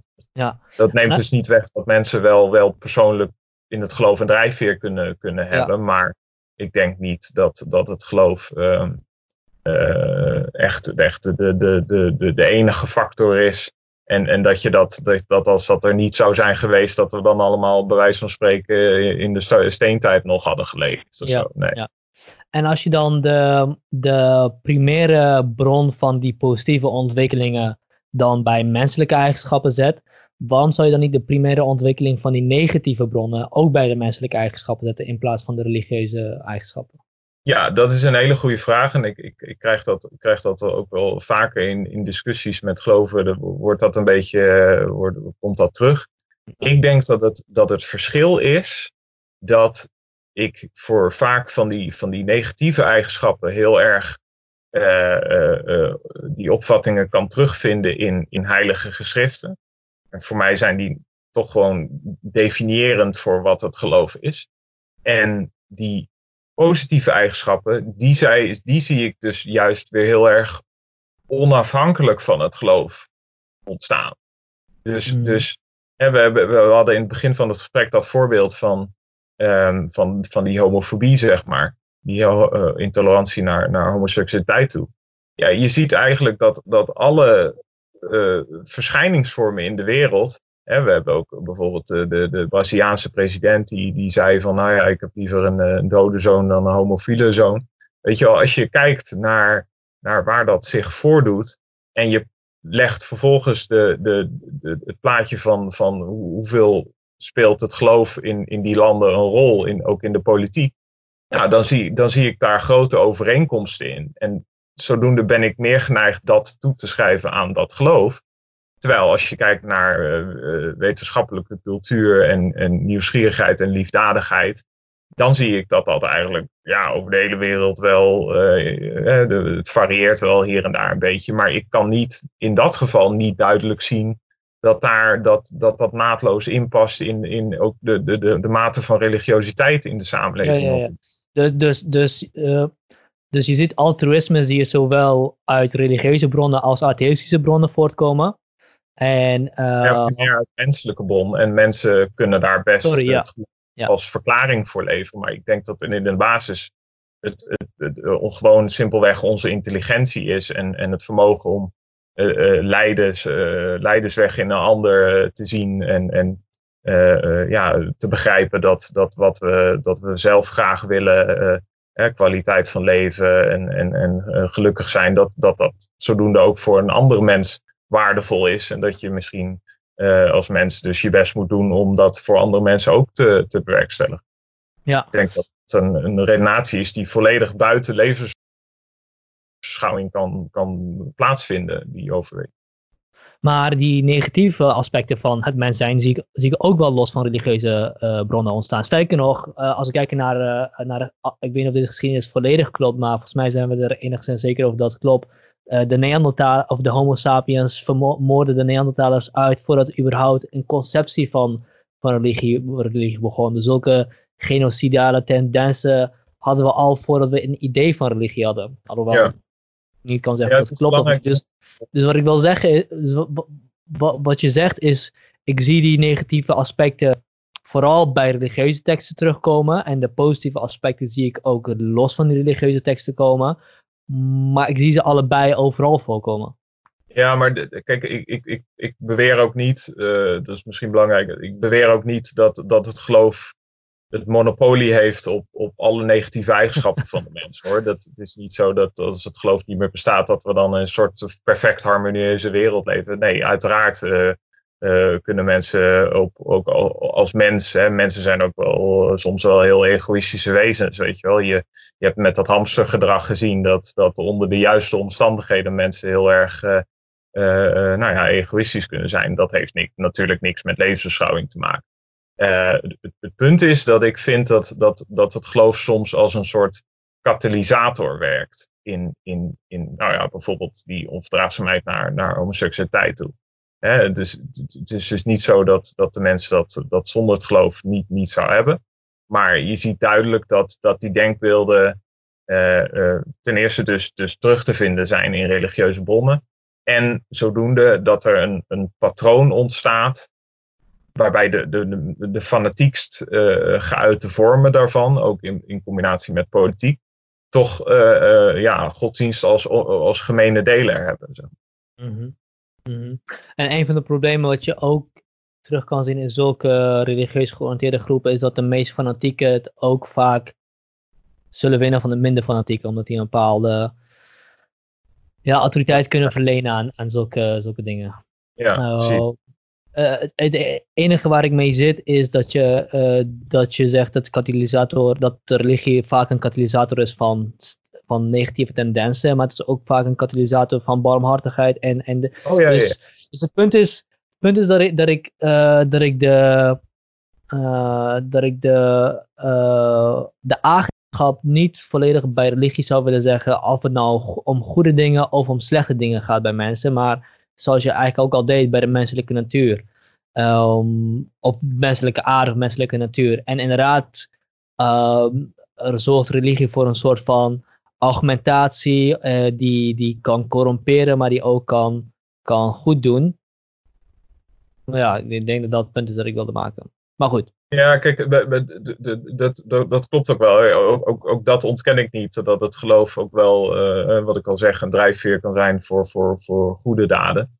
Um, maar kijk, wat voor mij wel het belangrijkste is, is dat godsdienst natuurlijk wel de, de pretentie heeft Mm. Dat, het, dat, een, dat dat een soort morele zuiverheid heeft. En, en ja, op het moment dat je toch die, die negatieve eigenschappen daar dan ook in terugziet. Ja, dan, kijk, ik ben natuurlijk uh, als buitenstaander niet zozeer geïnteresseerd in, in de positieve eigenschappen. Weet je wel, als, als uh, een bedrijf als Shell uh, zegt van, nou ja, wij, we hebben weliswaar een, een, een, slechte invloed op het milieu, maar we hebben elke dag voor onze medewerkers vers fruit in de bedrijfskantine. Ja, dan zeg ik als buitenstaander ook van ja, dat, dat is leuk, maar dat, dat is niet waar ik als buitenstaander belang bij heb. Hè? Dus, dus dat, ik, dat ik vooral kritisch kijk naar het geloof, dat, dat is, vloeit ook een beetje voort uit het feit dat ik als buitenstaander daar, daar zo naar kan kijken. Ja, dat is een interessant punt inderdaad. Je hebt natuurlijk als buitenstaander inderdaad een andere belang bij het, het kijken naar religie dan iemand die, van, die daar binnen, binnenin zit. Ik, moet, ik moet hier ook bij ook denken aan een gesprek dat Sam Harris had met. Was, was het dan met Jordan Peterson of was het met Eric Weinstein? Ik, ik weet het niet precies, maar waar het in ieder geval om ging was dat uh, Eric, uh, ja, volgens mij was ik met, met Eric Weinstein, dat hij zei dat het Jodendom door de eeuwen heen een goede manier had gevonden om de slechte passages of de, de negatieve passages of de wat moeilijkere passages uit de Torah buiten werking te stellen. En dat dat een heel interessante manier is waarop religie zich ontwikkelt. En Simon had natuurlijk de beste antwoord die je daarop kunt hebben. Dat die, die zei, zou het niet veel beter zijn als die passages er helemaal niet in gezeten hadden? Uh, of eruit gehaald huh? Of eruit gehaald worden. Dat of is eruit gehaald worden. En dat, ja. is, dat, oh ja, de reden dat ik hier aan moest denken inderdaad, dat je zei dat religies natuurlijk een pretentie van zuiverheid hebben. En dat dat natuurlijk niet, dat, dat, dat, dat klopt niet. Het zijn, het zijn menselijke geschriften die in de geschiedenis geschreven zijn, die natuurlijk niet een, zuiver, een zuiverheid kunnen hebben. En daar, zouden we, daar moeten we meer aandacht voor hebben. En voor oppassen dat die onzuivere onderdelen niet de boventoon nemen. Ik denk dat dat een rol is die jullie willen spelen met jullie politieke partij. Ja, precies. Nou ja, dat, dat, ja, dat, ik, ik, geloof er ook in dat, dat, dat mensen uh, nou ja, een beetje de, de, baas moeten zijn over hun eigen levensovertuiging. Ik denk dat, dat uh, je ziet vaak dat, dat bij geloofsovertuigingen toch mensen het belangrijk vinden om zichzelf daar ondergeschikt aan te stellen. Terwijl ik denk dat het juist uh, heel, heel waardevol kan zijn als gelovige op het moment dat je zelf daar goed de, het kaf van het koren kan scheiden. En dat, ik, ik maak wel eens een vergelijking met een tuinman die juist zijn liefde voor zijn tuin betoont door niet alleen maar mooie planten er neer te zetten, maar ook dat de bereidwilligheid om dat onkruid te, te willen wieden, zeg mm. maar. Dus, uh, ik denk dat we ook in de wereld een beetje toe moeten naar, naar een cultuur waarin uh, gelovigen uh, ja, bereid zijn om die, om die slechte onderdelen en passages, nou ja, misschien wel op een heel fundamenteel niveau uit dat geloof te halen. Kijk, want het is natuurlijk voor gelovigen staat het ze vrij om in hun interpretatie daar geen, geen aandacht of waarde aan toe te schrijven. En dat is al natuurlijk heel sympathiek. Maar ja, ik denk dat er wel echt fundamentele hervormingen van het geloof nodig zijn zoals bijvoorbeeld de verlichting bij het christendom, om, om echt dat patroonmatige daaruit te halen. Want daar waar jij als gelovige wellicht op individuele basis zegt van nou ja, die, die homofobie, daar heb ik ook niks mee. Daar laat je natuurlijk wel in potentie een geloof wat dus ook in schriftvorm bestaat, voor komende generaties, die in potentie nog steeds wel die denkbeelden daar in tegenstelling tot jou uit kunnen, kunnen halen. Dus, dus daarom is er een belang ook door de generaties heen om, om dat geloof ook op fundamentele niveaus te ontwikkelen. En ik hoop dat, dat, ja, dat geloven daar, daartoe bereid zijn of, of worden. Ja, mooi. Uh, je, zei, je zei jullie zijn een landelijke partij. Waar kunnen mensen jullie vinden als, uh, als ze interesse hebben? Ja, nou ja, we, we hebben een uh, website. We zijn bezig trouwens met een nieuwe website. Dus de bestaande website die ziet er nog een beetje gedateerd uit, moet ik eerlijk zeggen. Maar het is asp-politiek.nl. En we zitten ook op Twitter, ASP, uh, ASP Nederland. Mensen kunnen ook jou volgen, hè? Ja, ja, ja, precies. Ja, als je gewoon uh, mij volgt, dan, uh, dan ja, af en toe dan verwijs ik wel een beetje naar uh, hoe, hoe, ons, hoe de actualiteit ook slaat op, op elementen uit ons partijprogramma en dergelijke. Dus dat, dat is denk ik het makkelijkst voor mensen om mij gewoon te volgen.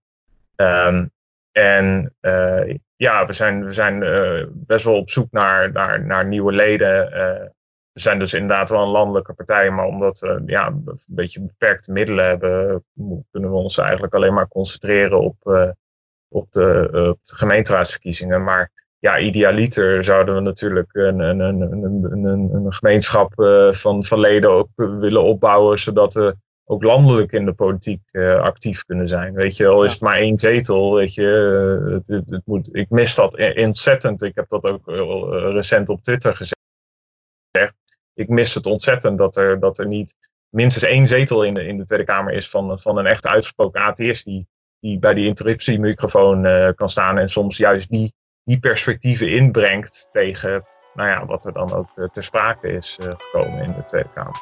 En ja. ja, dat zouden wij kunnen zijn, maar daar, daar, ja, daar hebben we wel veel meer steun en leden voor nodig. Ja.